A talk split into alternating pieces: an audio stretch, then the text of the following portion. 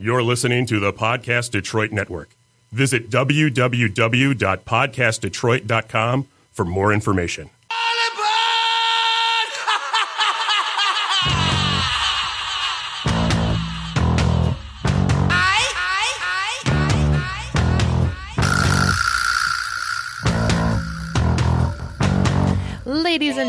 You can move to a different country. You can change your name. Hell, you can make cinematic history and cast Putin as the next Bond villain because he would be excellent. But nothing, nothing can save you from the watch list. Good evening, everybody.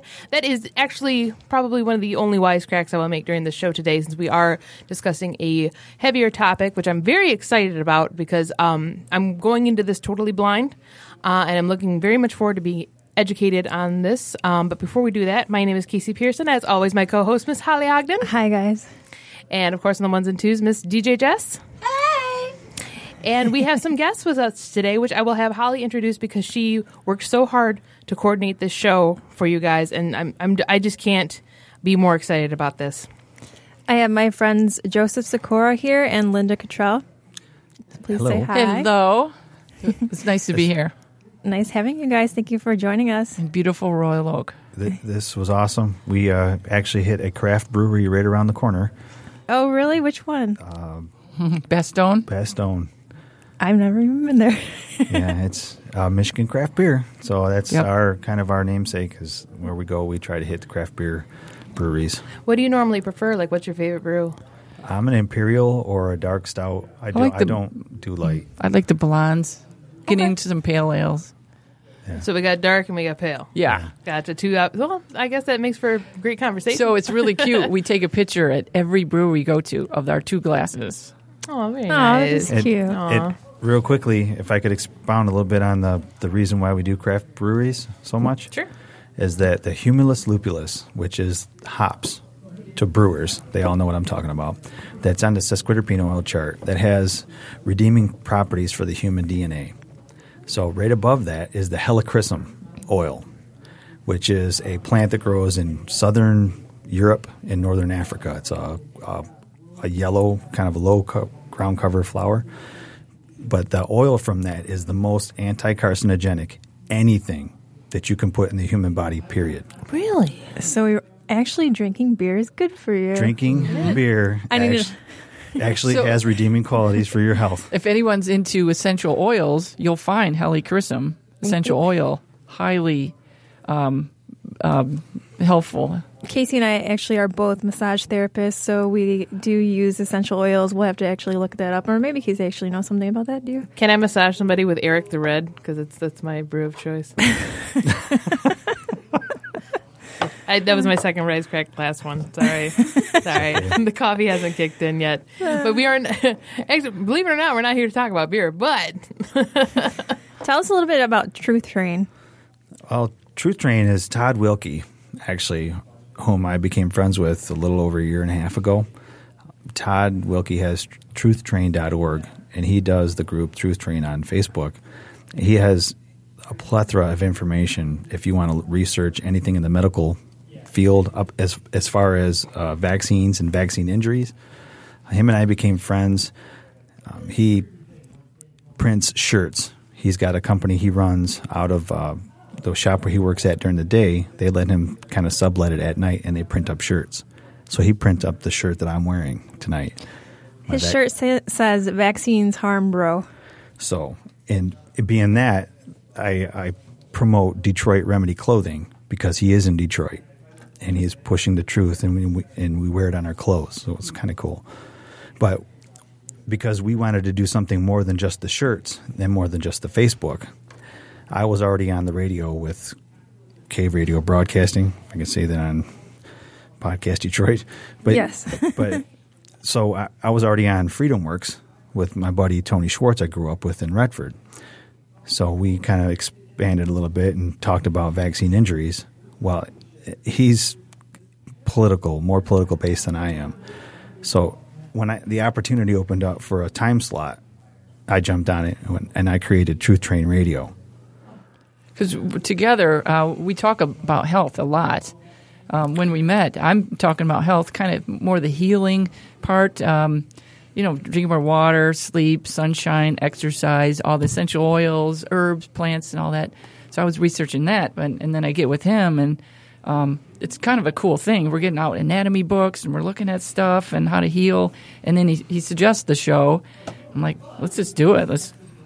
How long have you guys been doing your radio show? It's coming up on uh, January 26th will be a year. Oh, congratulations. Yeah, congratulations. And we opened our, our first show with uh, Dr. Randy Tent out of Diverse Health Services in Novi. He's a chiropractor that has a PhD in nutrition, And Andy, and he's a naturopathic doctor as well. But he is known around the world for his YouTube seminars. yeah. He is awesome. I mean, it, to talk to the guy, it, he's really cool to begin with. But What kind of seminars? Lectures, like health lectures. He goes to uh, the library or the, the local hotel. Um, a couple hundred people show up to listen. They tape it, so they're all on his YouTube channel. What are so, some of the subject matters? Oh, oh my goodness, oh my goodness! Just just a few off the top of your head. It's it, it is about health. It's kind of like what we talk about. Right. Um, if you take chemicals, this is what's going to happen. Okay. and he, He- he could explain everything. So, just a side note, uh, Dr. Tent and uh, Joe they get along great, and Dr. Tent kind of feeds Joe information, um, and we talk about it on the show. And it's kind of interesting because sometimes doctors m- might get in trouble if they go off the path that they're s- not supposed to be on. I'm an electrician by trade, so I can't But he could say- prescribe or yeah. diagnose. He could say Right. whatever he wants. I can recommend you look into a field of study and that you can find your own answers, is what I do. Right. I mean, just like us, we have to say my best speculation. Right. You know, you have to word it right because I mean, you got to walk a fine line. Unfortunately. So, if you want to go back to the origin and why I even do this to begin with, um, is because of my 32 year old, I call her my baby sister. Um, I was 14 years old when she was born, and I went with my mother to go get my sister vaccinated. So at six months old, I'm with my mother. I watched the injection. Not soon after that, I had to hold my six month old baby sister while she went into a 15 minute long grand mal seizure. To make sure she would breathe again.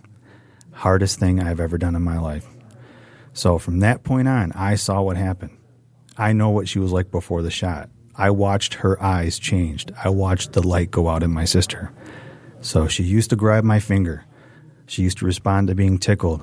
She used to look you in the eyes and get eye contact. All of that stopped after that injection. She's 32 years old. She has cerebral palsy, epilepsy, and autism from one shot. How old did you say that she was when she first got the injection? She got her first injection at four months old. She cried inconsolable for about four hours. There was nothing we could do to stop her from crying. Concerned about it, we contacted a pediatrician. So, going in for her six month well baby visit was supposed to be finding out what the original shot had done. And instead, he just gave her another shot. And it was that shot at six months old that caused her to go off the deep end. Gave her the mitochondrial damage, put the virus inside the cell, and turned off her neuro- neurodevelopment right then and there. So for 32 years, I've been telling people what I saw, and they try to argue with me, tell me that I don't remember my history correctly, or that it was a pregenetic, a genetic predisposition, or some kind of other bullshit, you know, story. So I sit down and I study molecular structure of the immune system, and I know how to cure my sister. I know how to cure cerebral palsy. I know how to cure epilepsy. I know how to cure autism. I know how to cure AIDS, fibromyalgia, ALS, MS, every neurological disorder, and every autoimmune disorder.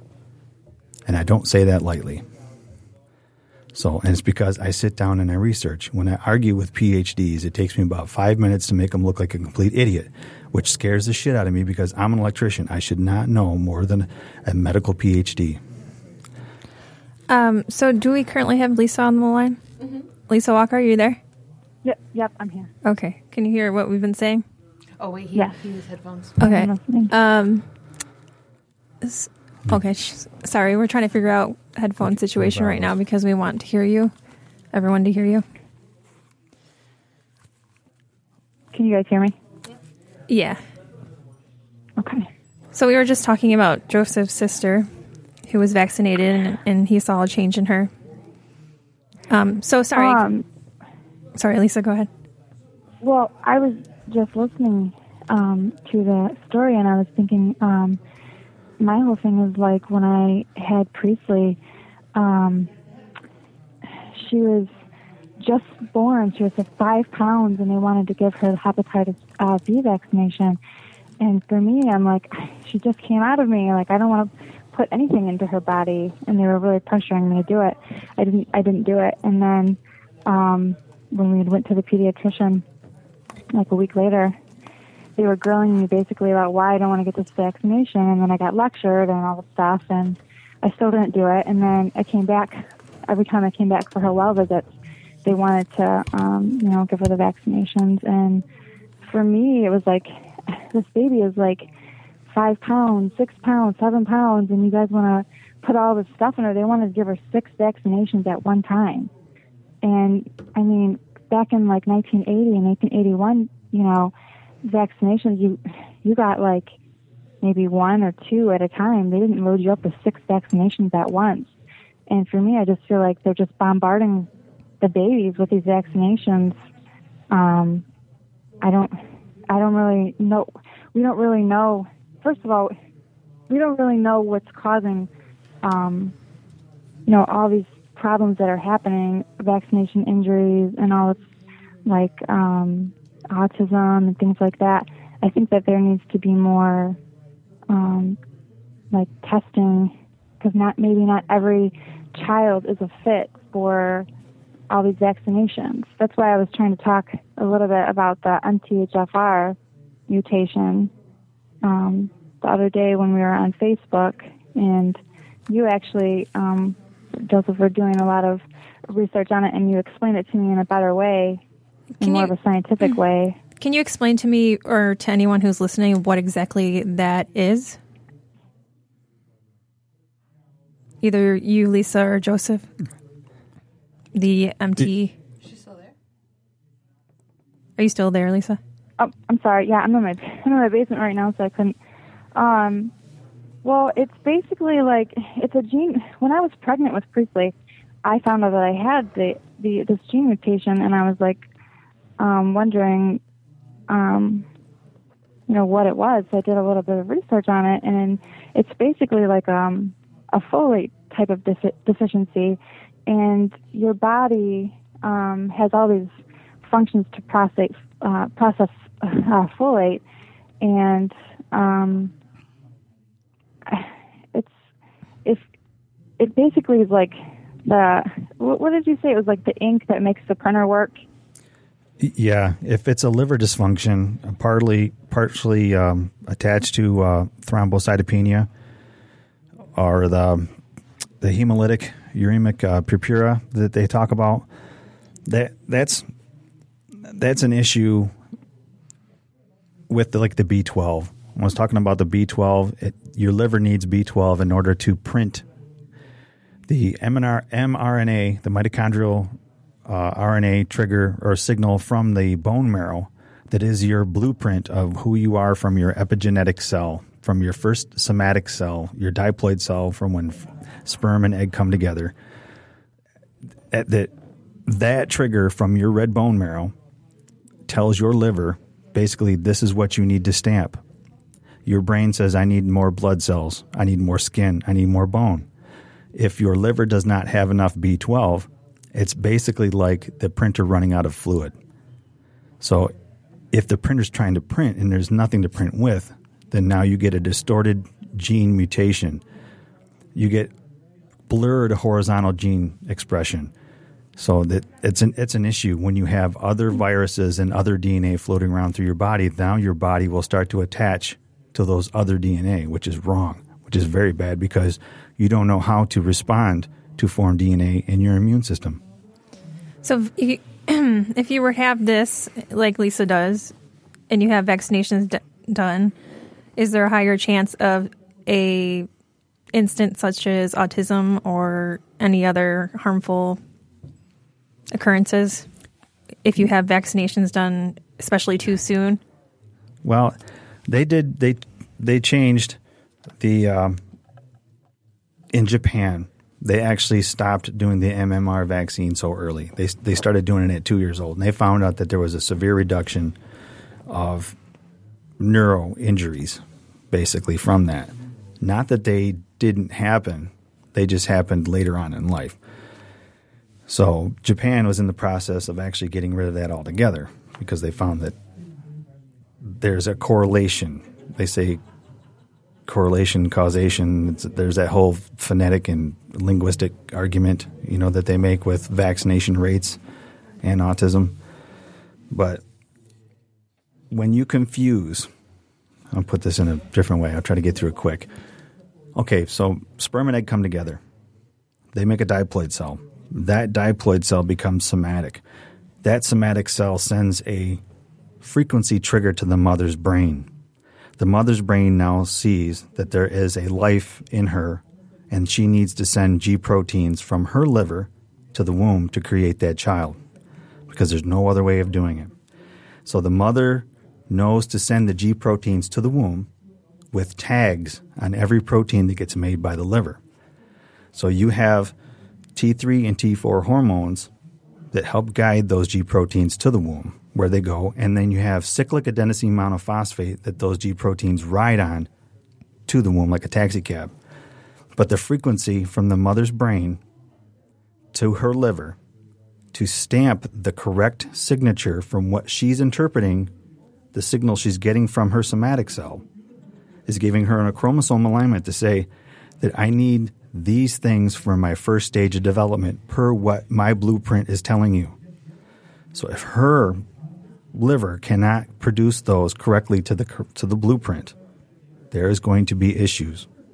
There's going to be a malformation. Uh, something's going to be incomplete. Yeah, the genetic code gets lost in You translation. get the genetic code will be lost. So, and I have made a connection because of my first wife got had a baby that never developed kidneys. After you got divorced.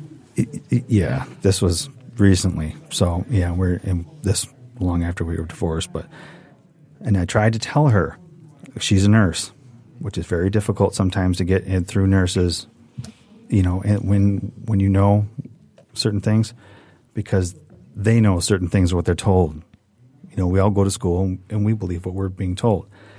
So I told her, do not get the flu shot because she was talking about how they want her to get the flu shot. She was seven, eight weeks into gestation and she got the flu shot. And then she wondered why her baby never developed kidneys.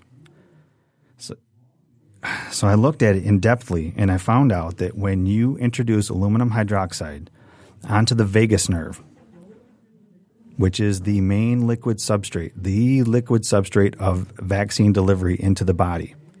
You have to there has to be something to carry it, right? Aluminum hydroxide is that liquid that carries it into the body.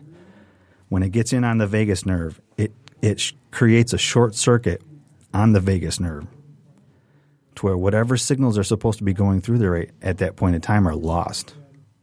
They're having babies that are born without brains, without limbs, without particular organs because the mothers are getting injected with aluminum hydroxide at that particular point of gestation, and the baby's proteins from the mother's liver never got stamped and they never got sent. There are a lot of ba- babies uh, being killed in the womb from the flu shot. Right, and phthalates in, in drinking water, which is what makes vinyl soft. Phthalates actually will will uh, terminate a pregnancy two months in from drinking plastic bottled water. See, not to stray too far from the subject, but the, the flu shot was one thing that just really threw me when it first came out because they treated flu as if it was an epidemic, and I'm like, this is flu season. We we go through this all the time. you know, take your vitamin C, and you know, How so can they part of our, what we talk about flu season, it's a time where, where we sit indoors in a dry house, don't get vitamin D. So Mm-hmm. take your vitamin D. Um, make sure there's humidity. right? in the ta- take care of yourself. Like, uh, um, like who Yeah. who decided to deem this an epidemic? And get You know, vitamin like, C. and everybody believed it. Like, oh, they said on the news it's an epidemic. What? It's the flu. The flu Come shot on, is guys. one that I'm against. I will never get, and I feel like the doctors are always trying to push it on you anytime that you go in for They- a checkup yeah. or anything like that. They get money for it. That's what I figured too. I had to is keep that they my get job money at for the it. hospital. How, how do they know the epidemic or the season's going to be the way it is before the season even starts? How, how can they, Exactly. you know, because they inject it into people. I mean, Now going it's back, big pharmacy. It's big pharmacy money. Yeah. yeah, exactly. Um, but going back, It's a, it's a bi- it's a it's a billion dollar business. Yeah, that's what I was thinking when um, my doctor brought it up, saying really pushing it and making me feel a little uncomfortable about it. Is that I felt like he was probably getting money off of it, just like did you do other pharmaceutical companies pushing, and you know they always recommend certain things. A lot of Uh, people that my coworkers that were injected, like a lot of them were sick and out for two weeks. Yeah, that's actually a, a Nothing normal happened to occurrence me, that I thank hear. Mm-hmm. God, but I mean, you know, I remember they were putting the needle in. I was like, "This is communism." Yeah. oh yeah, she told me that. She's Yeah. like, I feel like this is communism. I just, I, I did, but you know, it wasn't the lady's fault that was injecting me. She was just doing her job, and I wanted to keep my job. So, and it was, it was just a one-time thing, man. Mm-hmm. Never got it again. I don't like how they they tell you what you have to do with your body. I don't I don't think that's right. No, I don't think think that so should either. be completely illegal because they do that at the hospital that I work at too. Like it's, it's mandatory to everyone has to get a flu shot. But you said And I don't like that. Lisa. You said that if you that you do have the option though, right? But if you don't have the flu shot, you just have to you have to wear a mask all the time, correct? Yeah, yes, you you can sign a waiver, like a religious waiver or a medical waiver, and you have to wear a mask for the whole flu season if you're around patients. Jesus said no. But not, but not all hospitals are like that where they give you an option or you may lose your job. That's right. They're starting to all be like like that now, where it's mandatory. Yeah, see, mine They're they they wouldn't do give you the that. option. There was no option to wear a mask. I know You had to get it. I know people that worked at the university hospital that actually lost their jobs because they got so sick from the flu shot. Hmm. They went off on a medical and they got fired. Wow. It's like, if well, So go crazy. figure. I, it's I- just like the lunacy of it. You're just like, well, because it stopped production on work, but you gave it to me. I, what? No, this should be this should be legal. I'm sorry. you didn't react to it the way we wanted you to, so now you lose your job. Right. You got sick from it. So It, that's a hell of a way to downsize. So we try to turn it back on them, ask them what's in it. Tell me what's in it first, you know? Ask your boss. Ask your, ask your boss, what's in it? You know, just keep saying because uh, you got to know what's I'm in just it. the needle pusher. You know, like Well, Yeah. I, Tell and I- me. I, spin it back around in a way that because I, I don't like to be derogatory and I don't like personal attacks. I get I get enough of them already. I'm sure. But I say, okay, well, if if you're going to force this injection on me, okay, I'm going to bring a needle in. I'm going I'm going to bring a needle in, and I'm going to inject you 1st And then they look at me like, "Are you out of your fucking mind?" Right. And I said, "Well, wait a minute. Well- you just said you can inject me, and it's perfectly legal. What if I want to inject you?" And they go, "Well, I've got an MD, I've got a title, I've got a PhD, I've got a whatever, and I've got a tag on the vial that says it's flu vaccine." I said, "Well, bullshit. Pull the tag off that vial and tell me what's in that vial. You have no idea. Nope. If you have no idea what's in that vial, even when the tag is on it, how the hell are you going to stick it in me? You, it could be bleach." It could be When, uh, pancuronium bromide. Lisa, what were when I you when I uh, when they were trying to um, give um, Priestley the hepatitis um, B vaccination when she was first born, I asked them why she needed it, yeah. um, and the nurse just basically said that her whole explanation was that they're trying they want to get the babies, um, they want to like go ahead and get it over with, so that it kind of like eradicates the um, the hepatitis B. And I'm like, well, what what exactly is the hepatitis B? I don't understand. Well, she could get it if she's playing at the park and there's, you know, like a needle or she hurts herself and somebody else has it. And I'm like, yeah, but she's, I mean, she's a week old. She's not going to be at the park for a while. Does she really need this like right now? Yeah. Can it wait till I mean, five? No. Till she plays it's with needles? ridiculous. Just. I, I was. I mean, I'm not planning on you know putting her in the park with with needles, but she's she was only like you know a couple days old when they were like trying to to give her this you know vaccination. And So why do you feel like they're trying to push more vaccinations all at once uh, when they're so young versus maybe when they spread it out more back when vaccinations first came out or Yeah. It's a good question. well, question. they're coming out with more and more vaccinations Mm-hmm. than than ever. So I mean, and, and it it is easier to vaccinate a baby that can't, you know, like basically when they're like right now, my child's three years old. If I took her to go get a shot, it would be it would be insane. Would You know, that- she would have a fit? Here's my thought process. If it is true that vaccinations harm and are negative, do you think that they're trying to do these things when they're babies now so that you don't you can't blame the downfall of your ch- child on them because then you wouldn't notice the change like you would if the child was older and you started seeing all these signs well my child used to talk this way and they used to act this way where well a baby c- is only capable of so much Right, you had nothing to compare it to. yeah because Well, that's an interesting theory. um, when I No, researched it a little bit, I, I obviously don't know as much as you guys do. They were saying that no, um, shots don't cause autism because the signs of autism you wouldn't really see till maybe they were six months old, anyways, and that's just confusing. Um, because you're getting the vaccinations and it's around the same time that the autism would show up anyways so people are just confusing it for the vaccinations but their child really already had autism is what the Ah, the government is saying Right. I think Pre-existing it's condition. really wild how you have all these like kids and they're they're absolutely functioning fine, and you even have them like on on video functioning just fine, and then they go get like the MMR, and then they come home and they're never the same. And and I mean it's just, it's not like just a few parents saying this; it's thousands of parents mm. saying this, thousands. and then they're just trying to act like, oh yeah, it's not the vaccination, it's not the vaccination. here's my thought process on it because casey and i are coming in like we said we're coming into this with an open mind we don't know much about it like, and Right, we haven't done and we have to remain research completely subjective.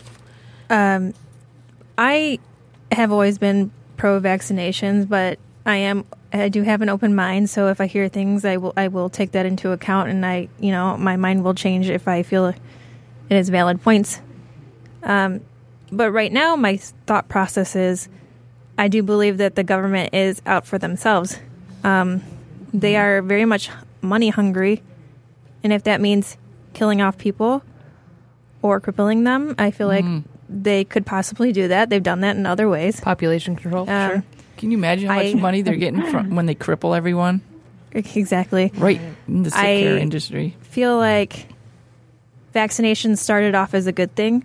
I feel like we did need them to control certain diseases, but maybe over time the government became greedy and took what was a good thing and maybe started turning it into a bad thing. Because it Oh, has yeah, controlled a lot of diseases. But I can see someone be like, "Well, what if we made this and this and this that they don't really need or included these ingredients into it to make it cheaper so we can make more money off of it. And maybe those ingredients are not what is best for the person because maybe that actually in the long run causes certain side effects or causes disease. Right, that's what they do You with know what? food.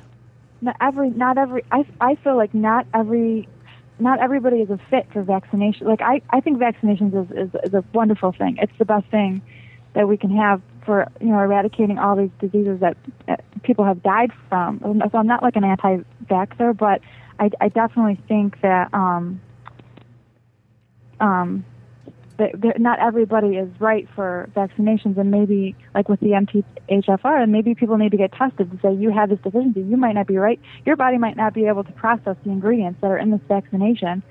So maybe we should start testing people prior to vaccinating them. Somehow do more research into why is this happening? Why are vaccination uh, injuries happening? Maybe we should do studies on finding out if you're more susceptible to a vaccination injury, then you shouldn't have a vaccination. Are you, You are, know? you are you familiar with O positive blood? Uh, yes. Are you familiar that O positive blood has a stronger resilience to adjuvant poisoning than the all of the other blood types? No. So that when a child specifically has a different reaction from another child, it may be that that child has O positive blood and the other one does not. Exactly. So, and when they I mean, take that's exactly it. when they take now i'm going to get into the dark side of this this is the part that scares me and really bothers me and causes me to have nightmares they take aborted fetal cell lung tissue, MRC5, and they put it in vaccines and they inject it into children. They do not know what the blood type was of the MRC5 donor. They don't care. They put it in the vaccine. So now you're mixing potential blood types. You're mixing DNA. The HEK 293 are kidney cells from aborted fetuses that they put in vaccines. They do not check the blood type. They do not care what the DNA stamp is on that. They put it in vaccines. Those go into children. Now, the children that get those, their immune systems are doing their damnedest to try to fight that off. Type O positive has a better time of fighting that off than all of the other blood types. So, if you get to a certain point of injection of that material, you have a tipping point. It's when you get to that tipping point that the neurological damage becomes exposed. Well, what's more damaging, human DNA or the animal DNA? The cow and Dog and- pig and dog Yeah. and monkeys and those insects. Well, the original polio vaccine, I'm, I'm glad Holly brought this up. The original polio vaccine, my second wife, whom I'm not married to anymore, was from Malawi, South Africa. I learned quite a bit by being married to her. I got to talk to her father. Her dad was a general in the Malawi army. Her dad was a dignitary in the UN for 12 years, best friends with Pope John Paul II. My ex father in law told me about the murders from the mass vaccination from the polio vaccine that swept through Africa starting in 1955 to the point where Malawi and several other countries that were English colonies fought for independence because the English were mandating vaccines that were killing their children. There was mass murder. There was over 100,000 Africans murdered within the first 10 months of mass vaccination with the polio vaccine. It's funny that they don't talk about that around the world. Hmm. Now, is this same polio vaccine the one that we use? It's a different strain, Different strain, okay. but it's still active. It's not attenuated. It's a live virus. And that is the reason I believe that polio still exists today.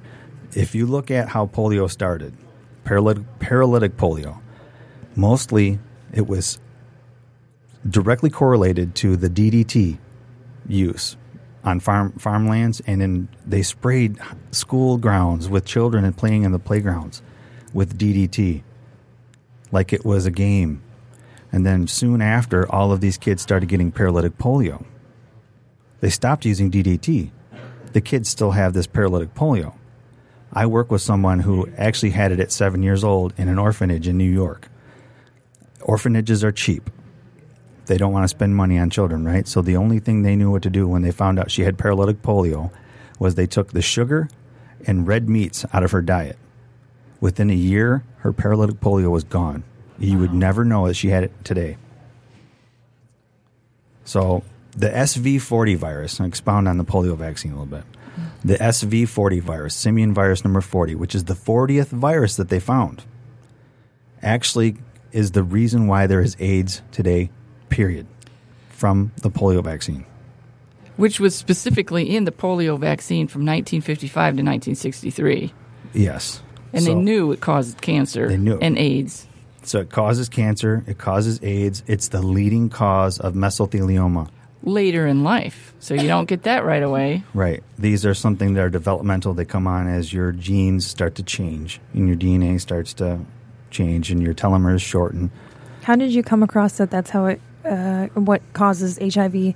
Just your research and The um, CDC knew putting it. everything together. The CDC knew it. If you look into CDC's own records, archives, Dr. Bernice Eddy was the virologist that worked on it with Jonas Salk, the creator of the vaccine.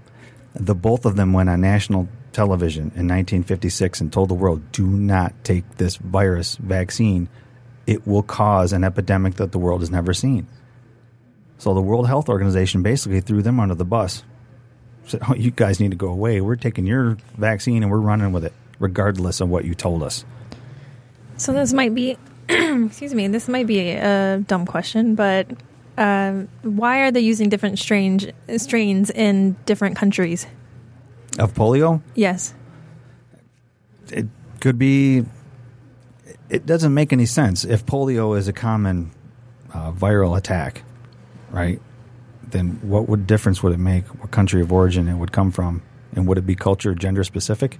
Only if they have a gender specific target. If you understand Planned Parenthood and why they were created, all of those vaccines that Planned Parenthood push are gender specific targeted. Do you think it's a mass sadistic clinical trial? It's a culling. That's actually what I was thinking. It's a culling, actually. If you, if you understand the Agenda 21, right? UN Agenda 21 is the population control of the world, basically.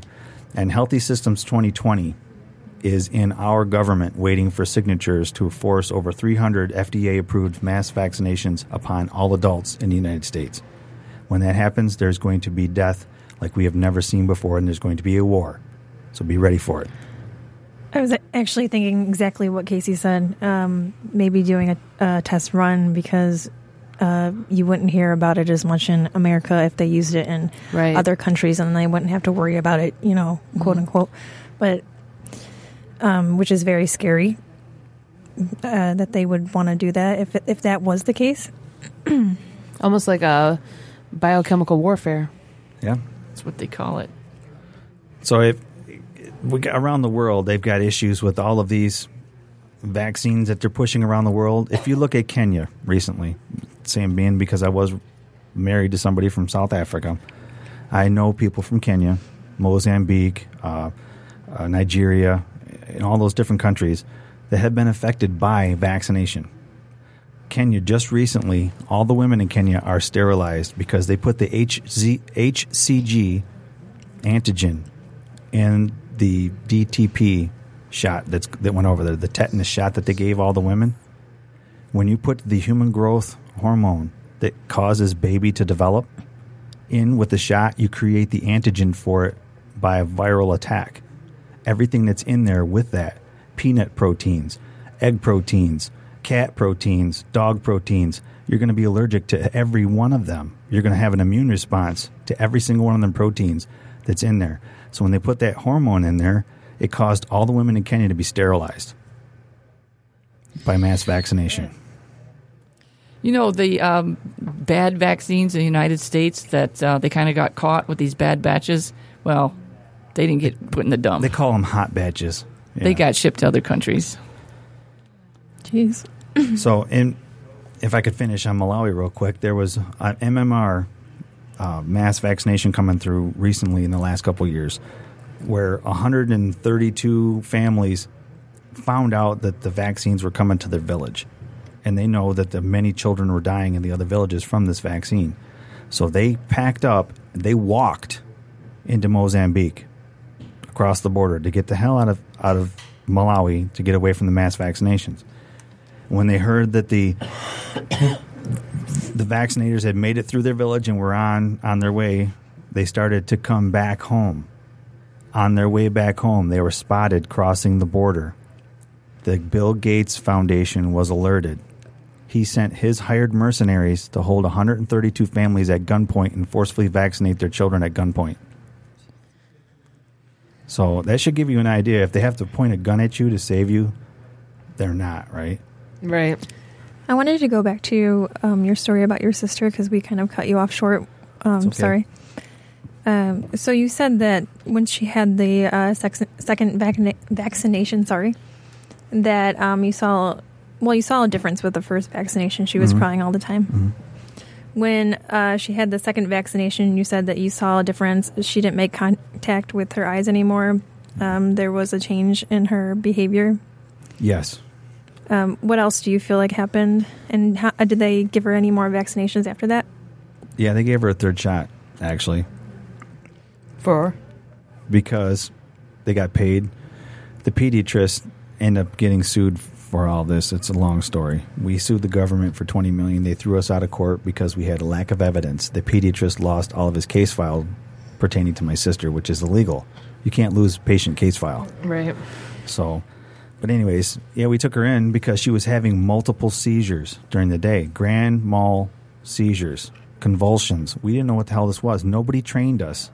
Nobody told us what what epilepsy was. We had no idea. So we take her in, and it's actually before her eighth month well baby visit would have been. The doctor takes her in and gives her the fucking shot, and she goes into more seizures. My sister's 32 years old. She can't walk or talk or feed herself. Did he- Never could. What did he think was going to happen when he gave the final vaccination after try- there was uh, the seizures? They were trying to kill her. If you look at the batch from Eli Lilly, back before they started splitting the batches up, they split batches now and they throw them all different places by design because it's harder to connect injuries to a specific batch number if the batch is spread out everywhere. Before they started splitting the batches up, that batch killed over 5,000 babies in two years. That is the reason for the VAERS court, the Vaccines Adverse Events Reporting System, that is the NVIC, National Vaccine Injury Court.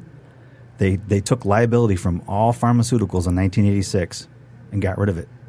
There's a tax now that pays for all of the damages that they that they incur. So you think that they were trying to kill her off so that there would be no proof they do that. that this had occurred? What did they Bingo. tell you they were injecting her with third time?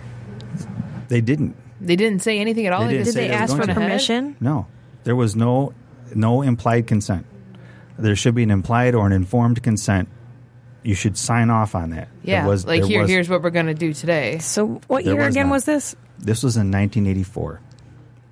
So, in between 1984 and 1986, over 5,000 babies died from that batch of, of How did you find out that that was the batch? And I mean, how did you find out that that was how many babies died? Because there was reports of it that were filed in court before the vaccine injury court got created. Everything was public knowledge. After the VAERS court got created, that's all suppressed now. That is not public knowledge. That's kept out of the limelight by design, so that you can't. You have a harder true. time. You know that, right, Lisa?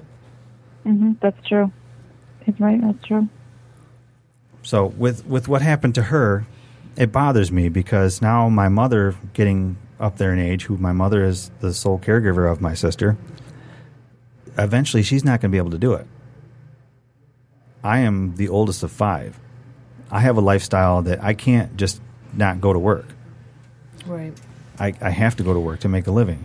My brother and my sister and my other my baby brother, none of us are prepared for this. And this is only just my sister. And to think that there are so many thousands, millions of them actually out there that are injured, that are in her situation, that what's going to happen when the parents die off? The government wants to come in. They're going to have a quality of life court if you do not contribute to society and you are only a burden on society, then they are going to euthanize you, like they did in 1927 when they passed, the Supreme Court passed the Buck versus Bell decision, the protocol they set with that. Forcefully sterilizes women and euthanizes children. That's still a precedent set today that has never changed since 1927. Well, They- they what- can- How how would they judge whether or not you are? Good question. Feeble mindedness. They used that word back then. feeble mindedness, So- or if you like to have children, if you have Yep. too many children, you're considered They decide. promiscuous. Like China. I was You're- just going to say that too. Right. That you're uh, considered to be too oh, if you're poor, promiscuous. you're poor, black. Well, Planned So Parenthood. the Yep. so the government does have a They say decide. over.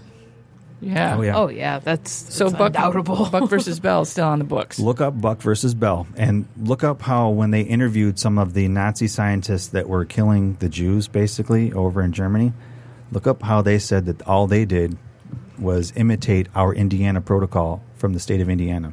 Mm-hmm. In 1912, we started murdering babies and sterilizing women in Indiana. Hmm. So it's pretty scary when you start looking at the yeah, big Hitler picture. loved that. right. So it, the the big picture is pretty. It's a dark rabbit hole. It is not pretty. When you mm-hmm. start to look at how the bigger ramifications of, of the mass murder are going to start folding, if you look today, this last year has been the highest infant mortality rate ever in history. We are the most money spent on healthcare in the world, but we have the highest infant mortality at first day of birth That's not making the news. in all of the industrialized nations. Why is that? Mississippi is the highest vaccination rate in all the 50 states. They have 9.71 or 9.17 births per thousand that die right at first day Why now? Why is it like this, because in your opinion? UN Agenda 21 has a protocol set up. If you look at the PDF file, and it says how they want to control the world's population, the United States is at 330 million claimed. They want it to be down to 50 million by the year 2050. So, if babies born today will be in their 20s, 30s by then, right? Right. Making babies. So they need to stop the future baby makers now before they make babies, before they can make any more babies. So to control the population, you stop the babies and then you go after what's next. When do you think that agenda was set in place, and why? That agenda was before World War One, because every war has been controlled by the Rothschild Bank. If you if you're familiar with the Rothschild Bank, the Rothschild own everything. They own the world basically. There's 330 trillion dollars of debt cumulative for all nations, but to who? I mean, so if they if we don't pay it back, what are they going to do? Throw us all off the planet? So If we really think about it, uh, I remember this being said or implied to not create more babies. To don't. Uh, we don't- ha- we have a 1972 Life magazine. Yeah. that actually has in there the Rockefeller. I don't know if it was David Rockefeller. David, one of the Rockefellers was head of the uh, eugenics registry of America that wanted to control the birth rate in the United States. So they were starting to talk about how we could stop babies from being born He's because like we're going to be this is a really good overpopulated. plan. We're going to be overpopulated by the year 2000, and we won't have enough food to feed anybody. Is what they said. Made So- it sound so believable if you 'Cause fell for it. right now we're we're you know as as my dad always calls it food for the masses you know we've got food sitting on the shelf you know like pudding that can sit there for a year and that's that's not even food it's like Right. you know 10 below army rations um but uh and after a while, that's just not going to work either. Plus, that's you know giving people diseases too. That I believe totally that's a form of population control. I think that's part of the population control. Yeah, the it- food it's all they're part of the poisoning the, air, the water, our Well, foods. If you He- Joe does a lot of research on the chemicals that are in our foods. look at look at the Spanish flu. It just so happened to coincide with World War One, right? So the Spanish flu, all of our soldiers, by a a gentleman's agreement for all fighting nations, look this up, had an agreement to inject vaccines into all of the soldiers before they left. Not one soldier knows what the hell they got injected with. So now they're sent off as shedders because you're a shedder after you get injected with a virus for up to eight weeks. So they're sent off to a foreign country as a shedder, just going through hell. And in 1917, Bayer lost their patent on aspirin. So Monsanto became the largest aspirin producer in the world in 1918, which they are today. So when all of these uh, soldiers all got these flu-like symptoms, they were told to take 12 to 25 250 milligram aspirin tablets a day to fight back their flu symptoms. They died of renal failure from Monsanto aspirin, not Spanish flu. 50 to 100 million people died in two years, and it was not the flu. I also want to remind anyone who's listening that they can call in if they have any questions or um, commentary. The number is 248 579 5290. Lisa, are you still there? Lisa, Okay. Okay. okay. You've been You're very quiet, I'm sure that you're still with us. did, did you have anything to add, Lisa? Um, I wanted you. I think we're going to take a break soon, but I wanted you to talk about the that movie that you watched and your feelings on it. Um, oh yeah, Vaxxed. yes, vexed. Well, Do you I want meant- me to talk about that now, or do you want to Yeah. take a break and then talk? No, you can talk about that now because when we come back from the break, I want to talk about um, animal vaccines. Okay. So, So there's this movie um, called Vax that I actually recently saw um, because my coworker is she doesn't vaccinate um, his kids, and we were kind of like you know discussing it, and he was like, "You need to watch this movie Vaxxed," and um, it's basically about um, it's directed by Andrew Wakefield, and Andrew Wakefield is um, he is the doctor. He's a he was a gastrointestinal doctor who was the one that basically said came out and said that he did the studies on the MMR vaccination and that that they were linked to causing autism.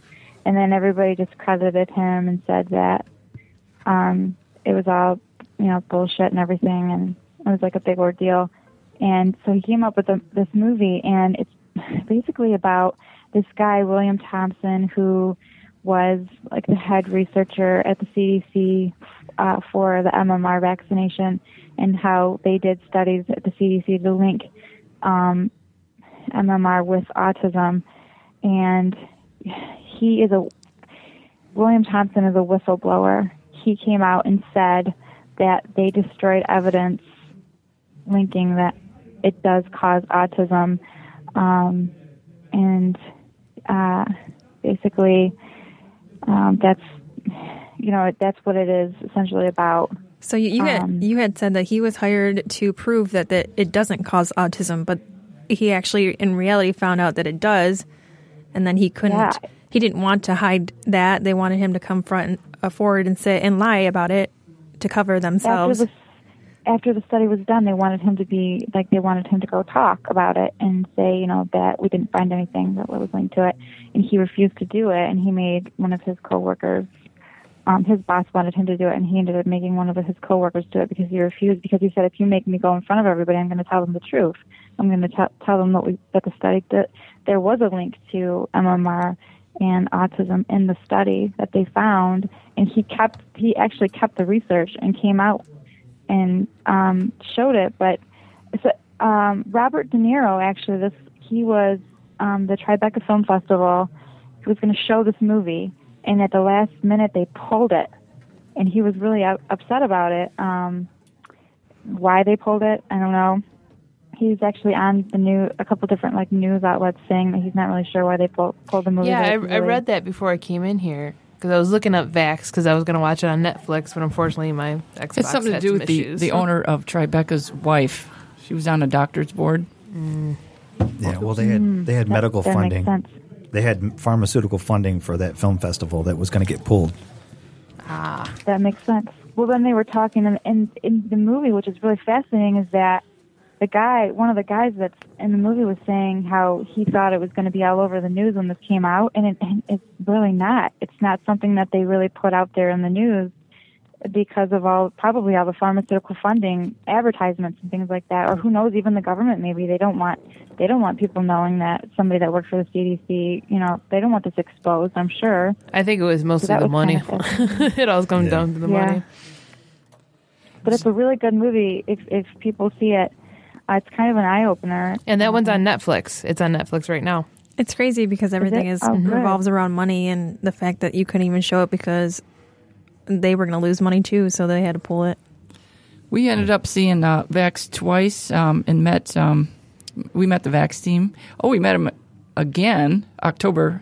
Uh, they came into Detroit on the Novi, bus. yeah. So we met them and they interviewed Joe. So he's on tape because they're interviewing Oh, okay. interviewing people. I signed my sister's name on the bus at number 4068, So- 4068. What are they doing there? Are they just traveling around different states or yeah, they're actually traveling again. They started, they got the bus going and the team's just spreading awareness? well, they're collecting they're collecting testimonials from Okay. from parents, which is one of the things I was going to get into is that our show we know parents, mothers that held their 2-month-old babies and held them while they died after getting vaccinated. So with the autism rate is is bad, but they're not focusing on the the ultimate finality that the death rate is actually worse than the autism injury rate. There are more dead babies out there than there are autistic babies, and we know that And for they a don't fact. talk about it. They don't talk about it. They won't talk about it because they want to keep the paradigm going. They need to keep the pr- protocol going because it, it is culling the population. So when the babies die, um, most of them are labeled SIDS, the sudden infant death syndrome. So everybody's hush hush. You know, parents are going, "Oh, must be my fault," you know, n- and nobody talks about it. So if you can imagine, thousands and thousands. But if it was labeled vaccine injury death syndrome, you know, we'd all be talking about it. Yeah. So the flu vaccine has thimerosal in it still. And if anybody's aware of, of the damages from thimerosal, it's mercury poisoning, right? Mm-hmm. So if you go to the OSHA listings, the, the material safety data sheets, which any of us that work in around chemicals know that there are MSDS sheets on our job site for every chemical that we come in contact with. I looked up thimerosal. I work at a large automotive plant.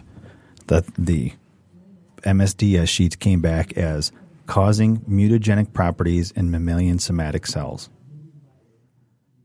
Thimerosal causes SIDS, causes autism, causes birth defects, causes premature death, causes uh, preeclampsia. All these issues come from thimerosal. I mean, there's other victim or other culprits out there too, but thimerosal actually states it that that's what causes something to think about, and it's in every flu shot today. There's a lot of stuff to think about that we just went over. Uh, absolutely, because that's. I mean, in my mind, the first thing I think of when people talk about um, anti-vaccination, I think mercury poisoning. Hmm. You know, that's the first thing I think a lot of, of us think. And You they know, because that was the first thing to hit um, when anti-vaccination. Um, I, I, I want to say media. I don't want to say anything that sounds derogatory because I don't want to say prog- propaganda because I hate that term. Um, media. The first thing that was highlighted was the mercury and the high levels of mercury. So there's a synergistic property in chemicals. When you mix aluminum, fluoride, mercury, and lead together, 100 out of 100 lab rats die. The synergistic toxicity of mercury is amplified when it's attached to aluminum and fluoride and lead. So all of these things are in us and going in us. So it should scare people. yeah, hell yeah, it does. How are there so many botched vaccines?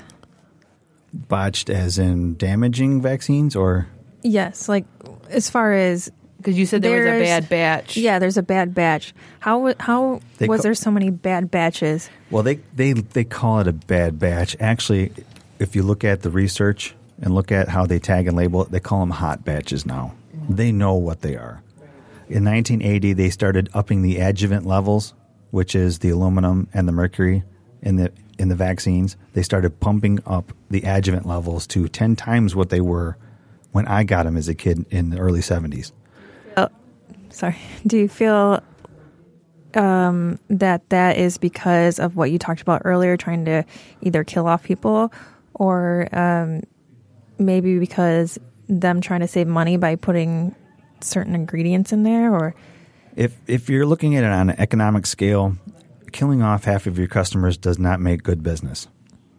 So if if you put something out there that is going to effectively kill half of your potential customers, then that's half of the income coming in, right? So Do just you- by sorry. design. So so it's solely for the culling of the population. That's it. It's not money, it's not economic. It's solely to create death and they're using every excuse in their in the book to try to divert attention from it. to control population. Yes. So, if, but if you look at if you look at uh, Africa and you look at the different nations that have had that, Sorry, I think we have a caller. Hello, Hello, caller. hello. All right. Hi, this, this is Allison Barrington from Facebook. How are you guys doing? Good. How are you? hi Allison, how are you? Pretty good. S- Allison, haven't heard from you in a long time. yes, Allison knows about Marvin Anselman, the creator of the cure for AIDS, because Allison just so happened to work with the test that found it. Wow. Hello, um, welcome to the show. We're excited to have you. Honored that you called. Thank you so much. Thank you. It also works really well on reversing damages from vaccine ingredients. Yep. So it's like the the antidote. Yes, Robert Gallo always had an antidote while he was, along with Luc Montagnier and Peter Duesberg and Garth Nicholson, while they were building the AIDS viruses and some of the different diseases we see today, like the Gardasil papilloma, swine flu, West Nile virus, Epstein-Barr virus. While they used all those in the 60s and 70s, um, they always had their antidote to keep themselves from dying. They just don't share it with the rest of the world. But Anselman found it and he tested it, and there's a clinical trials book about all of its good effects. And it works to reverse a lot of the vaccine RNA viruses that are similar to the AIDS RNA viruses. Um, actually, Casey and I talk about this many times um, on previous shows about how we believe that there is many cures for certain things that they are just not sharing with us. So um, it's lovely to hear from you and hear that uh, it confirms it to you know a degree. Yeah. Oh no, it it'll totally obliterate some of them. Yeah, Depends on just how encapsulated they are with biofilm, and uh, if people keep reinfecting themselves by their exposure to chemtrails and Yeah. certain foods that are implanted with them. Because we always felt um, as if they had the cure, but they weren't sharing it because it would be more beneficial in their pocket wise to have people who are infected instead of giving them cures. Well, Allison. You know people that are no longer here because of all this, right? Um, that's correct. There, there's always that element, just like with um, Dr. Bradstreet and um, a variety of different microbiologists over the past 20 and 30 years who have tried to put the word out about the nefarious intent of pharmaceuticals and the FDA in certain branches. So, yeah, some of the people on my team have um, they've suddenly disappeared or suddenly had a heart attack, although they enjoy very good health, then they'll just be taken out. So there's always that element of danger and risk. But then there's also an element of um, a lot of satisfaction. Uh, in the past couple of months, I've had um, good results with Morgellons patients. Uh, also, a woman with rheumatoid arthritis for 14 years uh, has a significant decrease in her symptoms to where she doesn't have the crippling inflammation all day long. And several um, men, young men with autism having a reversal of their symptoms. So that now, uh, for instance, one that was 17 years old, he was always in an autistic fog, wouldn't talk with anybody, would sit in the corner, off of electronic toys, and then jumping around, jumping on the couches, breaking all the living room furniture. Family never had a living room set because his exuberance and his autistic So, events. Allison, you're talking about the the tetrasilver tetroxide, right? Um, actually, I'm talking about the one part of that tetrasil, which is a monovalent silver oxide, AGO3, and it reverses the viruses that are in vaccines. And then it basically takes out what's blocking that person, whether in their liver, their kidneys, their intestines, their brain. So that 17 year old boy at Thanksgiving is up to reading um, Dr. Seuss for the first time in his life. He can read and he asked all the relatives that came for Thanksgiving, "What's your name?" You know, like, "Hi, I want to meet you. My name is Ted." For instance, "What's your name?" And these were relatives that had never talked to him before in 17 years. Do you So feel? the nar- I have sorry, I mm-hmm. have one more question for you. Do you feel like there ever could be a full reversal of autism? well, it appears like this guy's on the road to it. And then another um, 10 year old who was given an expressive speech delay diagnosis now can't stop talking, according to his mom. So Wow. the the supplements that I put together are helping him as well. Well, thank you for calling, and it's amazing to hear that. Yeah, that's a wonderful story, and uh, thank you so much. We uh, we have to go to a break right now, um, but thank you so much for uh, calling in and sharing that with us. That was very nice to hear. Thanks for keeping the word out and informing the public. It's very important these words get out. Thank you. All right, Allison, love you. Thanks, Allison. Have a good New Year. You too. You too. Bye. Well, guys, we're going to go to a break, and when we come back, I would like to hit on the topic of animal vaccines. And uh, yeah, we'll Lisa, right are you there right now? Yeah, I'm here. Okay. You can call back once we uh, come back on the air, okay? We'll text you. Okay. okay. All right. Thank you guys. Bye. Bye. Myself in my head. Ooh, Okay. I got There more we go. snare in my headphones. Sorry. we couldn't hear ourselves. so of course we are back on with uh, Joe and Linda, and we are talking about um, vaccinations. And uh, prior to the break, uh, we were talking about different strains of vaccinations and um, some some really disturbing statistics. But now I would like to get into uh, animal vaccinations. Oh boy. This is a whole new ball of wax, huh? Well, it it goes into genetic mutation, and if you're working with like cows that have milk, right? Mm-hmm. So if you give them vaccinations, eventually it affects their milk. The masses who drink their milk now are getting genetic genetically modified organisms, mm-hmm. or mutated organisms, basically. But we we did address on this show um, a while back about um, the increasing estrogen hormones in men uh, due to um, milk intake and um, just different weird uh, estrogen hormonal spikes that are making uh, men emasculate. And I'm not saying that in a derogatory sense. I'm saying that in a biological sense, and uh, forming breasts, if you will. Um, and and that's a disturbing thing too. And it, part of it was they didn't address the vaccine so much as they did um, injecting hormones just to make the cows bigger. yep, to pr- make them produce. Right. Exactly. So, but if they get you get that going on with the hormone basically in the cow, which is one thing, then you put it in a plastic bottle with phthalates in it. You increase the estrogen in there because of the plastic, mm-hmm. actually. So, I mean, it's tenfold. There's so much, an, and a synthetic estrogen at that. It's not even a phytoestrogen because a phytoestrogen would be in like soybeans if soybeans were natural anymore, but they're not. No, they're not, and I'm so glad you said that because uh, I, I talk about that all the time. Everybody's promoting all this, you know, positive stuff about soy. I'm like, w- you have to understand what what, what kind of soy are you getting? Right, because the soy farms in Illinois, Indiana, um, Ohio, there was seed shakers that would go through every season and shake the seeds out of your crops, right? And you would collect seeds for the following year's plant, or two years if you rotate corn, soy.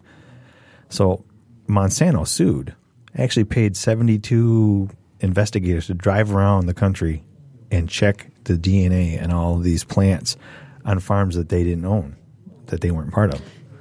Um, I think Lisa Walker is calling in right now. Lisa.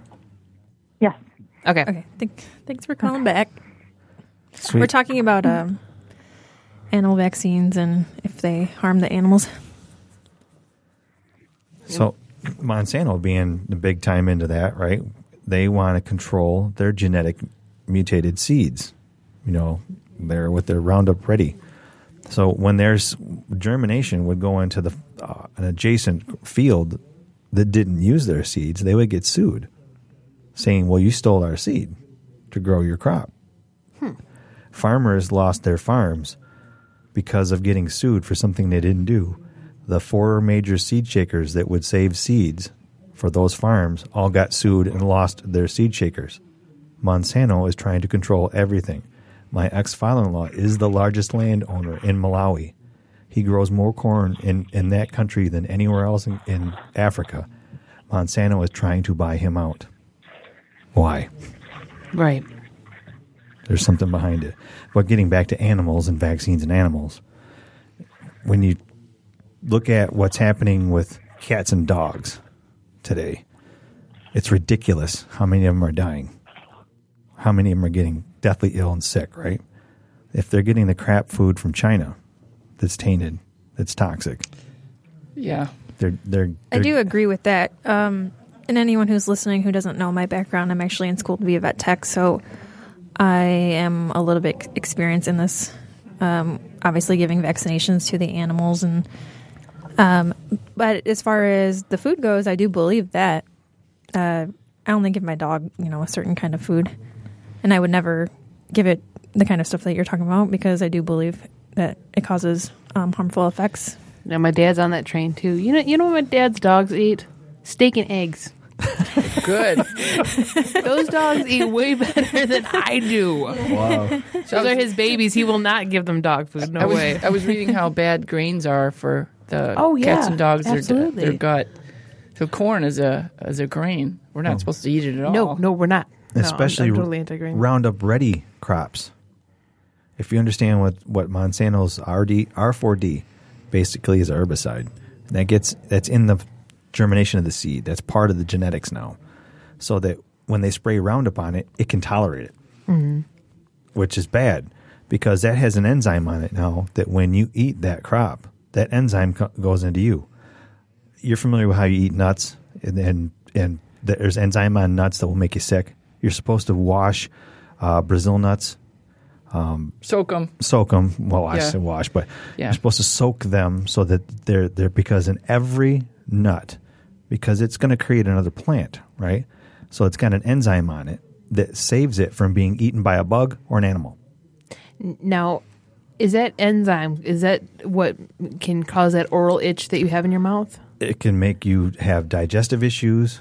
It will make you break out in a rash. I mean, it it will do all kinds of mean and nasty things to you, but it's doing its job. It's trying to make you stop eating it so that it can actually. yeah, it's it's a, it's a protective mechanism. yeah. So Yeah, because when I, I mean, I'm not allergic to almonds, but I, I love almonds and I eat them all the time. But my mouth, I would still have that that itch or that, you know, that post nasal kind of thing. Like my Yeah. body is defending against the almonds, defending against themselves. So basically, that crop going into animals, if you give them corn based food, is bad because their their bodies don't know how to handle that. Jeez. Their digestive system, systems aren't made for that. They like it raw. You Yeah. heard that? Yeah. I mean, I mean, our food. our bodies uh, weren't meant to process grains either. No, not especially not Roundup Ready grains. Right. Right. Right. What is it? Ninety-eight percent of corn is uh, GMO. Yeah.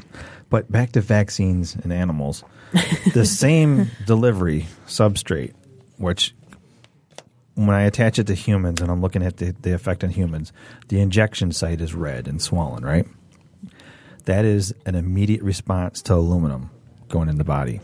That is how your immune system actually responds to trying to get the aluminum back out from the point of injection. You'll get mm-hmm. red and swollen. Aluminum hydroxide is the delivery substrate of all vaccines animal, human, it doesn't matter. So the, the animal has the same response as humans do, basically, from that aluminum going into their body. So, I mean, there's no other explanation for that. But aluminum hydroxide causes vasculitis, it causes a reduction of blood flow because the nerves around the outside of the blood vessels become irritated from that neurotoxin, which is aluminum, starts irritating the nervous system around that. Well, then your your immune system has four stages. It has a cytokine response, which is inflammatory. It has a conversion from red blood cell to white blood cell, which makes you lethargic because you create more leukocytes.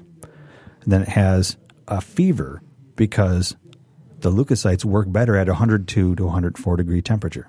So you purposely create a fever to make your white blood cells more efficient. And then you have a rapid pulse because you want to deliver as many leukocytes to the affected area as possible. That's the four stages of your immune system. So when you get injected and you have the aluminum hydroxide entering into your bloodstream and it's going around your blood vessels and causing a vasculitis, a restriction of blood flow, it's because the first part of your immune system is trying to attack what is attacking the body. It's giving the swelling. That's the cytokine response. But it, it's compounded because it actually reduces blood flow. right. So if you're reducing blood flow, you can't get the white cells there. I mean, it's, Right. I had the same response to a tetanus shot. you, f- and you, you, your arm hurts, your muscle hurts. Yeah. When'd you get it? Oh, um, I want to say six years ago. I, I had a, a, a second degree burn, and uh, they had asked me when was your last tetanus shot. I said I don't know. I don't remember ever getting it. Was there any poop around? That's why you get tetanus shots. That's, yeah. no, it was. No, I, I was it- burned by a uh, space heater. That's why Tetanus is actually a virus from cow poop, basically. Yeah, that's the only reason you get it. The Oh. shot. Yeah. So if you but step, you have to get it way before you deal with cow poop. That's why tetanus shot's a scam. if you if you step on a rusty needle, you're fine. If you step on a rusty needle that was dipped in cow poop, you're not fine. Yeah. Oh, and all well. you need to do is bleed because it can't live in a uh, anaerobic Anaerobic, uh, yeah. environment. So bleed, you don't have tetanus. Yeah, I was in a I was in my home and I don't live in a rural area, so No no cow in there, huh? no. So-. And there's no tetanus separate from DPT. So you got diphtheria and whooping cough also. Wow. So, based on what you said, as far as the vaccination, it causes um, irritation at the site, and then a almost like a bump. You said develops. And when I was researching, and I was looking up, you know, the history of vaccines, and they were talking about how in 1976 Jenner took fluid from a cowpox blister and scratched it into the skin of James Phipps, an eight-year-old boy and a single single blister rose up on the spot, but James soon recovered. And then on July 1st, Jenner inoculated the boy again, and this time the smallpox with the smallpox matter, and no disease developed. So, Cowpox actually is what he injected him with. But And yeah. he died. He, yeah, it- he, but- he ended so- up dying, but because it said that the vaccine was a success. right. That's it. If depending on which source you look at that talks about that, that was 1876. Was it Jenner that killed his child? Uh, 1796, it says. Well, anyway, so they, the one of them that promoted vaccination, because vaca is cow, right? So, and using vaccinations come from the cow pus, basically, and and they thought that well, injecting cow pus into humans would cause them to ha- to create an epitope that would cause a higher titer which I call BS on that because you always create a titer to an to an exposure, no matter how it is, no matter which way you get the exposure. If it's a CD4 from your epidermis or a CD4 target target from your mucosal uh, immune system, either one of those are going to cause you to react and create a titer. Your epitopes are going to increase, and you're going to have an antigen, and you're going to have macrophage and phagocytes that are targeted to the problem by design. So the idea that they were claiming that well, we're going to put cowpus, cowpox in this person and make them immune from smallpox. I don't, I don't, I don't understand how that function works because that's cow DNA. Doesn't work with human DNA because our mitochondria inside our cell. If we get to the nitty gritty of it, right? So the the leukocyte inside that is a nucleus that has the mitochondria in it. That is the brain of your immune system, is in every white blood cell. Every white blood cell knows how to repair any part of your body, be it bone, hair, skin, blood, whatever. It knows how to repair it because it's in the mitochondria. The mitochondria is the interpretation of your mitochondrial ribonucleic acid, RNA. So that is the brain of what you are and how to repair you. So that inside that cell is triggered by an external neuron trigger from your epidermis or your mucosal. You have two immune systems. One is inside mucosal and the other is external is your epidermis. There's a CD4 trigger that has a neuron frequency that tells the mitochondria to activate, send the macrophage, send the vitamin D, the phagocytes to the affected area. That can't happen on a non exposure when they say that they've attenuated a virus or when it's a bacteria that's been cut down, which I think is hilarious when they talk about cutting down bacteria to make it safe for injection. If you understand how bacteria multiplies, it's by duplication, by splitting. So when you cut the bacteria, you just make 2 mm. That's all you're doing. You're not you're not making it smaller. You just made another one by splitting it because bacteria and the red blood cell are both the same exact pattern. The red blood cell keeps its DNA on the surface, right? On the epithelial. So, and then the bacteria keeps its DNA on the surface. And when it splits, it just cuts in half and it creates a new surface. And then it cuts in half again and creates a new surface. And it spreads and it grows. and spreads and it grows. So they say that um, a bacterial injection of a killed bacteria somehow, or a dead bacteria somehow, is going to cause you to have an epitope or a titer buildup response. It can't because how would your body respond to something that's not a trigger? Right. you know, or a viral trigger. If it's a dead virus or attenuated virus, like they say the pertussis, I've argued with many, many people over this. Pertussis as a singular dose vaccine into the 60s was murdering babies, was murdering young adults. They were trying to figure out how the hell can we make this change. So in the early 70s, they thought, okay, we'll mix it in. We'll make it an economical decision, and we'll mix it in with diphtheria and uh, tetanus. So pertussis now is a trimedia vaccine. There's three, but herein lies the problem: the human immune system can only react to one virus or one bacteria at a time. When there's more than one, there's two or more virus introduced into the bloodstream, the human immune system goes into a post sepsis shock. The organs go into septic shock, and the immune system triggers a TLR1 and 2 agonist that actually suppress your immune system by design. That is AIDS. That is autoimmune disorder. What's the autoimmune? It has to do that because if you have injected two, three, four, five, six, seven, eight, they who knows how many they stick in a in a child now. They stick all these viruses in them. When the immune system only knows how to respond to one at a time, it has to turn the immune system's efficiency down because all of that virus is now traveling through all of your blood. It takes one red blood cell 25 to 45 seconds to transport or go through the entire body. Your blood is hauling ass mm-hmm. through your body. So one little exposure poke into your arm is going to be throughout your entire body in less than a minute. That multiple virus infection now is in totally across all of your blood. And if your immune system worked correctly and at its peak efficiency, it would kill all of your blood to, to fix the problem. So why do okay? So with vaccinations for humans, you felt like um, that they were trying to control population, and so that's why you're against it a lot because they were putting harmful things into it and they're trying to kill people off. But what about with the animals? Do you feel like they're doing? There's a reason why there are less livestock farmers out there and less free range cattle, free range pigs, goats, whatever. They're trying to control that also because that's a food source. So the the majors, the generals that have fought all of these wars over the years know that if you control the food, you control the water, you control the world. That simple. So Holly, I, I have a question for you. Yes. Um, since you work with the the animals and um, the vaccinations with the animals, is is this true? Because I'm not entirely um, sure, but do all the animals get the same uh, doses, no matter what the size of the animal? Like, for instance, my my little Chihuahua Gigi, she's, I mean, I don't even know if she, maybe she's a pound.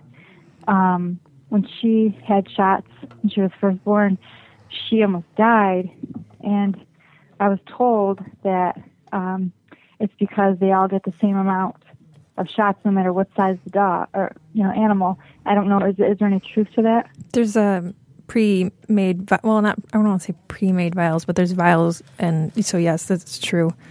Um, they actually some of the some of the vials you have to mix with the powder, and then you inject. But yes, it's true. You have to use the whole vial for any animal. So One- same one with size. do you think babies. That's why she almost died. one size fits all. Yeah, toxic shock. doesn't Um, seem fair. So you said that. Sorry, because I don't want to get this wrong. Um, you said that the vet said that the uh, that Gigi almost died because the dosage. Well, the woman that I got her that I got her from, she said that when she took her for her shots, like they like right after the shots, that she almost didn't make it. Um, and that she didn't know if it was like an overload of shots or what it was. Because she was she's such she's such a little tiny dog. Even mean, she was when she was a puppy, she was even smaller. So I always just kind of wondered that if I mean, d- does dosage matter? sometimes they have allergic reactions too to the um, shots. Uh, so it depends on the animal, and sometimes I mean, I think it's just like humans, where sometimes it can be an overload if you give too many at once. So- Um, so sometimes they like to spread those things out. So if that dog So it doesn't go by weight.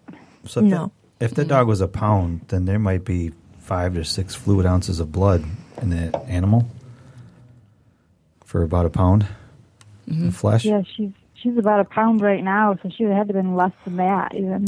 Yeah. She was a little teacup dog. Um, usually, you know, with anything else, it goes by weight. The vaccines, no. That's So like, I mean, as far- as far as- the dog goes by weight, but not vaccinations. As far as you know, your regular vaccinations, I just didn't know if that but makes a I, difference I or can't tell you in that occurrence because I wasn't there and I don't know exactly, you know, what happened. But I mean, and I don't know exactly what they gave her, you know. hmm but that, I don't know. I I never I never took her to get any more shots after that because I was she's I don't know. She's just so little, and I was I was paranoid about it, so I just never did. Um, I was telling Joseph earlier that uh, because we were talking about certain vaccinations, and um, you know, I haven't been doing this for long enough to have a full response of yes, vaccinations are the best, or they're not. Obviously, they're around for a certain reason, and I do believe it's good to get them for the animals because it does prevent certain things. But um, I haven't been in this long enough to, you know, say the pros and cons of it.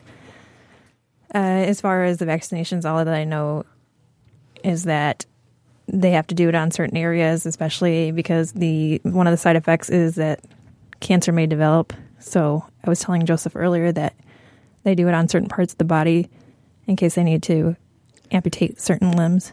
Because if you did it too high up, then there is no saving the animal because you wouldn't be able to amputate.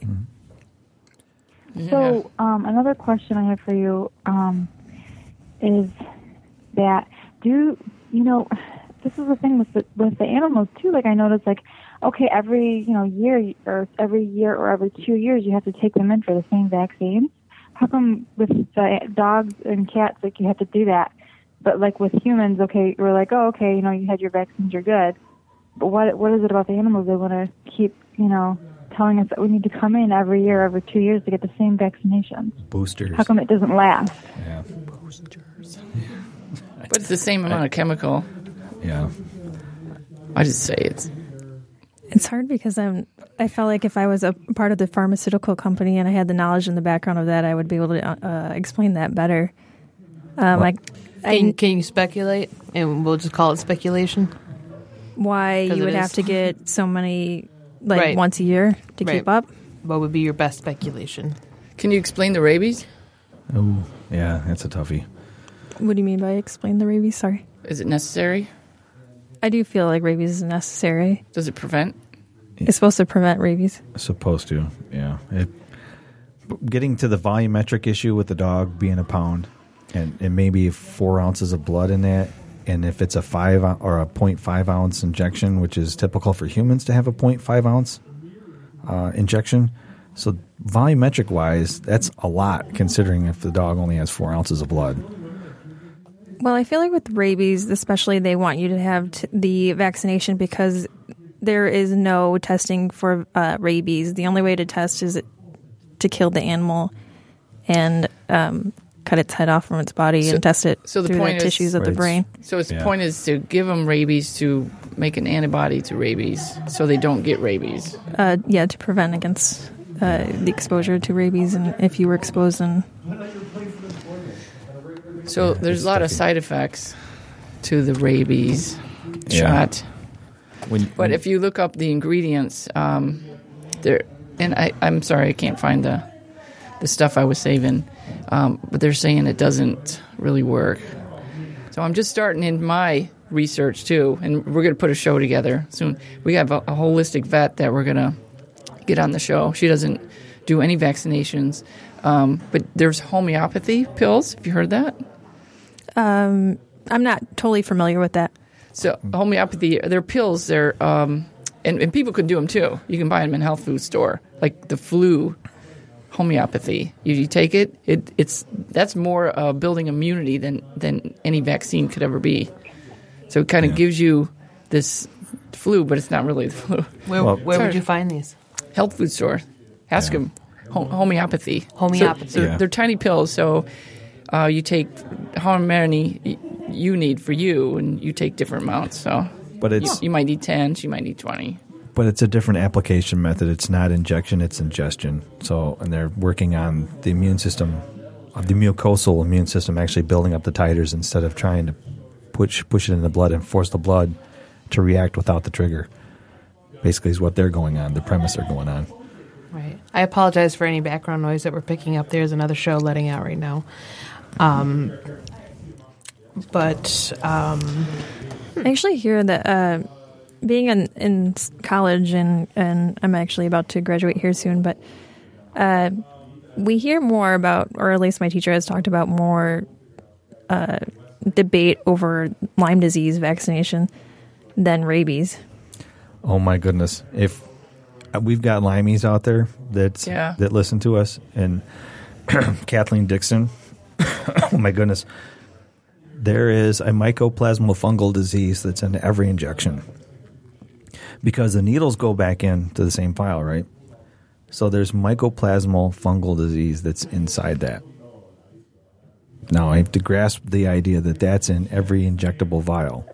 So as you're drawing that fluid out, you're also drawing the mycoplasmal fungal disease. If you have an attenuated virus or something that's supposed to be not latent, the mycofungal plasmal disease will actually be a food source and create the latency or the attenuation to reverse, and that virus will now become live and active again. It is very, very strange that is strange. but it's it exists and they do know about it. And the Lyme's people that have Lyme's disease know of this mycofungal mycoplasmal fungal disease because what it does inside your body it wreaks havoc. Mm-hmm. Because the way to, to find it, you can't. Lyme's disease has no trigger. You can't send something in there and, and then read a response because Lyme's disease doesn't react that way. It looks like all these other disease, numerous. Well, then it's they call it the outer surface protein A, this, and then how the spirochetes shed off, they spin off, and they. So all of the triggers that you would put in there, that you would look for a response for, or a titer response for, you throw the trigger in there, well, it just sheds off. It doesn't give you the response. So you have Lyme's disease, and you have no way of checking it. And Lyme was created in a lab in Connecticut. Have you heard that one? Well, that was No, Plum, Plum Man- Island. Man-made. Plum Island. The, the the the crows, the birds carried it from Plum Island to the mainland. So are you saying that you feel like a lot of the disease that's going on is, uh, like you said, man-made and put out there so Yep. that it will benefit pharmaceutical companies and the Yep. government? Well, being a, a vet tech, right? Is that what what you would be considered? Yes. So, being a vet tech, you're familiar with ticks, right? And, Yes. And ticks carry Lyme's disease. Do you know how they figured out how to get ticks to carry Lyme's disease? Um, no, I know that there's uh, many different kind of ticks, but the one carries it. They found that out on Plum Island off of New York. The CIA actually has a bioweapons, a biochemical weapons lab there. They were creating that Lyme's disease and figuring out how they could attach it to ticks to get ticks to carry that. Because they wanted to take these ticks over to these foreign countries that they wanted to fight and, and infest them to have all them people get Lyme's disease over there. Well, they didn't count on a tick being carried by a crow or who knows what kind of bird back to the mainland. If you look at the spread of Lyme's disease geographically, it is in New England is the center of Lyme's disease because of Plum Island. And they knew about it because they engineered it. Also man-made is Zika virus and e- Ebola virus, Yeah, which created is in a lab. yeah. Ebola is a bunch of hooey. They they talk about that in Africa as like a joke. Ebola. They think it's a joke. Yeah, it's, it's, it, all of a sudden we stopped talking It's about gone. it. I felt like Yeah. it was a smoke screen. H1N1. Oh my god. Uh, crazy bird. No, was it uh, There was a bird. the flu. bird flu? Uh, yeah, the Because H1N1. uh, Zika's the one that they're very worried about with pregnant women, right? It's a false flag. They are, if you understand, not real. if you understand chemtrails and nano aluminum particles that are in chemtrails that are becoming on all of us, Florida is the citrus capital of the world, right? So citric acid comes from citrus from Florida, whatever. So when you mix aluminum and citric acid, you get aluminum citrate. Aluminum citrate on your vagus nerve is a 70 to 80% chance you're going to have respiratory tract failure. You will get an asthmatic response, your lungs won't open, and you will die of suffocation. Aluminum from the flyover, the chemtrails. Chemtrails get on the fruit. Fruit now synthesizes the aluminum into the citric acid in the fruit. You have aluminum citrate in the fruit, basically, and you eat it. We were talking about chemtrails on a, a couple episodes ago, especially uh, when Prince died, because he had videos out of him talking about the chemtrails. Yeah. Prince knew that's why they went He after was him. killed. So in Florida, they are carpet bombing with spraying for the Zika virus, right? I don't know if you knew that. They're they're actually airplane. They're aerosolized vaccinations. They're spraying Florida for the Zika virus. But the shit that they're that's in there, they're spraying over top of these citrus fields. That's like spraying DDT in the 50s. Yeah. Yeah, so they, they spray the population, then they get sick. You know, and they say, "Well, you got So the Zika we got to virus." speak up about this. Do you feel like they have the cure for cancer? We know the cure Oh, for jeez. cancer. In 1931, Dr. Otto Warburg won the Nobel Prize for finding the cause and cure for cancer. He found, after studying all different types of cancers, they all had one thing in common it was the pH of their blood. And this is when you start injecting toxins, when the cancer from injecting toxins becomes so immediate. Your blood has hemoglobin, right? The red blood cell has Fe iron. Women know about this more than men because women pay attention to the iron in their blood. So the hemoglobin has to be clean in order to function. So, are we running out of time? We've got eight minutes. Go. Oh, so the hemoglobin has to be clean in order to carry oxygen to displace all the toxins out of the muscles when it delivers the ATP, which is the fuel.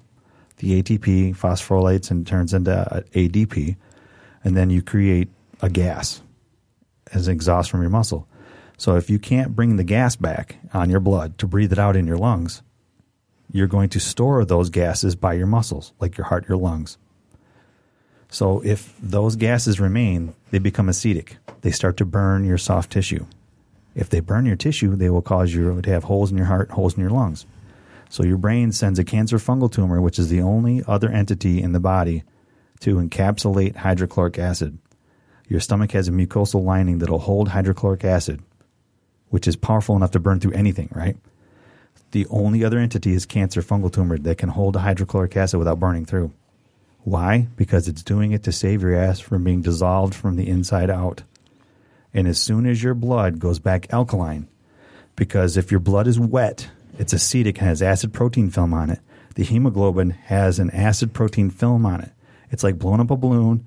When you rub it on your shirt, it'll stick to a wall all day long because you've put an opposite charge on the balloon. The hemoglobin on your red blood cell works the same exact premise. So if you blow up a balloon and get it wet, you rub it on your shirt all day long. It's never going to stick to the wall, right? Your hemoglobin on your red blood cell is the same exact way. When it's wet from an acid protein film, it cannot hold onto for oxygen in your lungs. When you breathe in, you comb the hairs inside your lungs, like combing the hair on your head. You static charge it. You static charge that iron on that red blood cell. You make it so powerful that it pulls four oxygen through the membrane and attaches to that red blood cell. In the process of delivering the oxygen, it displaces four carbon dioxide that come back and attach to that red blood cell because it has good hemoglobin. It goes to your lungs, and as you breathe in, you change the polarity of your blood by statically charging it, by breathing. And it causes it to release the four ox- or the four carbon dioxide and pick up four oxygen. If that is covered with that protein film, none of that works. You start leaving deposits throughout your entire body that are toxic. It's cancer. So you get rid of the acid. Get rid of the acid protein film, make your blood alkaline 7.3 to 7.4. It'll full hold on to four oxygen. And the first thing your brain does, as soon as it realizes that your blood is, ox- is uh, able to hold oxygen, it goes right for the cancer fungal tumor and eats it as a food source first before it goes to your stored fats. So there's many uh, cancer um, natural therapies, but a couple easy ones are hydrogen peroxide. You can nebulize sodium bicarbonate.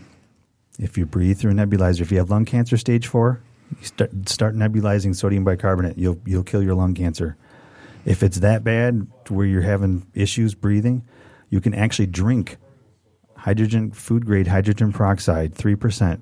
Put a couple drops in it in a six eight ounce glass of water and start drinking it. You need to oxygenate your blood as fast as you can.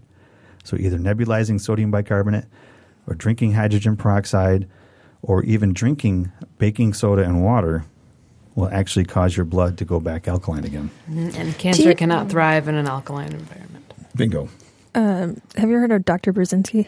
Oh yeah. Yes. Okay, I watched that uh, his his specials on um, Netflix before. Yeah, I just saw that it was really- again recently. What do you feel about that? He was a pretty smart fella. He is pretty. Burzynski's He's in Texas, I believe. right? Yeah, he's really. He, he's got different ways looking at it than most people do, which is nice, um, because he's actually looking at brain cancer specifically, right? Because it's harder to attack brain cancer, but it's basically still the same premise. As long as the blood's clean, it can attack the cancer no matter where it is in the body. The problem is when it's in your brain. Imagine now the lymphocytes in your blood, the cytoplasm in your blood, the plasma that carries all of the cure and all of the waste product from devouring the problem has to go in your blood and take be taken to your lymphatic system to be sweat out through your glands. Well, if you've got a large tumor and it can't possibly put that all in your blood, now where's it go? It's got to go somewhere. So you might create an open sore on the top of your head. Uh, you might have a big blister or something. You might have to break o- break open. It'll send that the fastest way out. I feel like whether you're listening and you believe, you know, what Linda and, and Joseph are saying, or, or you're against it, I feel like everyone has to see what's going on. Though there's so many people who either have cancer or stomach issues, MS, um, many other issues going on, and it's happened. I feel like more occurrences have happened. Yeah, there's In the something last going on. so- It- so many years, it's there's hard- too much to ignore. MS is curable. Yeah. Yeah, Um, Dr. Terry Wahls cured her own cancer. Or cured her own MS. Sorry. Yeah. MD's curable. It's all curable. I just feel like there's either something in the air or in the um, food, Yeah. Exactly. and So this is know. what we like talking about on our radio show. Get it out there. Yeah, not not just information vaccines, but I feel like we all have to be aware about everything going on in the world around us. Yeah, be, awareness is key. And uh, please say again um, the name of your show and where we can find you and what days, times. And if anybody hasn't, um, they want to reach out to you and they feel like they want advice Well- about what's going on with them personally and how to help Yeah, themselves thank you. and knowledge. I'm Joseph Sikora on Facebook, and it's S I K O R A. Uh, you can find me on there. I've got 5,000 friends, but you, if you follow me or if you PM me, I can Mm-hmm. do what I can to help you out. Truth Train Radio is Tuesdays, 8 to 10 Eastern at crbradio.com. It's our new one. we're Cave or at caveradiobroadcasting.com. Yeah. So if if you want we're on to, SoundCloud. and if you if you want to go into a group of a bunch of like-minded people, join Truth Train on Facebook. Yeah, that's a good one. Yeah, because there's doctors and PhDs from all around the world in that group. That if you go in there with a question, you are going to get a bunch of answers in you know a very short period of time. So because it's something we take very very seriously. Absolutely. I wanted to thank you guys for coming on. We had an awesome show tonight. Thank with you. you guys. Went Thank by you so fast. much. Thank you so much. Elisa, are you still there? Oh yeah, Lisa. Lisa? Lisa, Oh, I think we lost. I'm sorry, Lisa. I didn't mean to be rude. I was just so like enamored with what we were talking about. I didn't forget about you. Well, we love you too, Lisa, and thank you for calling in. We really appreciate that. Shout out to well. Lisa Walker. All right. Thank you guys for All right. um, being on our show. Yes, thank you. oh, she just uh, texted me. thank So She's like, "What the hell, man?" All right, thank you guys, and uh, yeah, until next time. Uh, Mm, I've been on a government watch list for years, so everybody's just been added. yes, everyone's been added to the Thanks, guys. Have a good night. Thank you. Good night.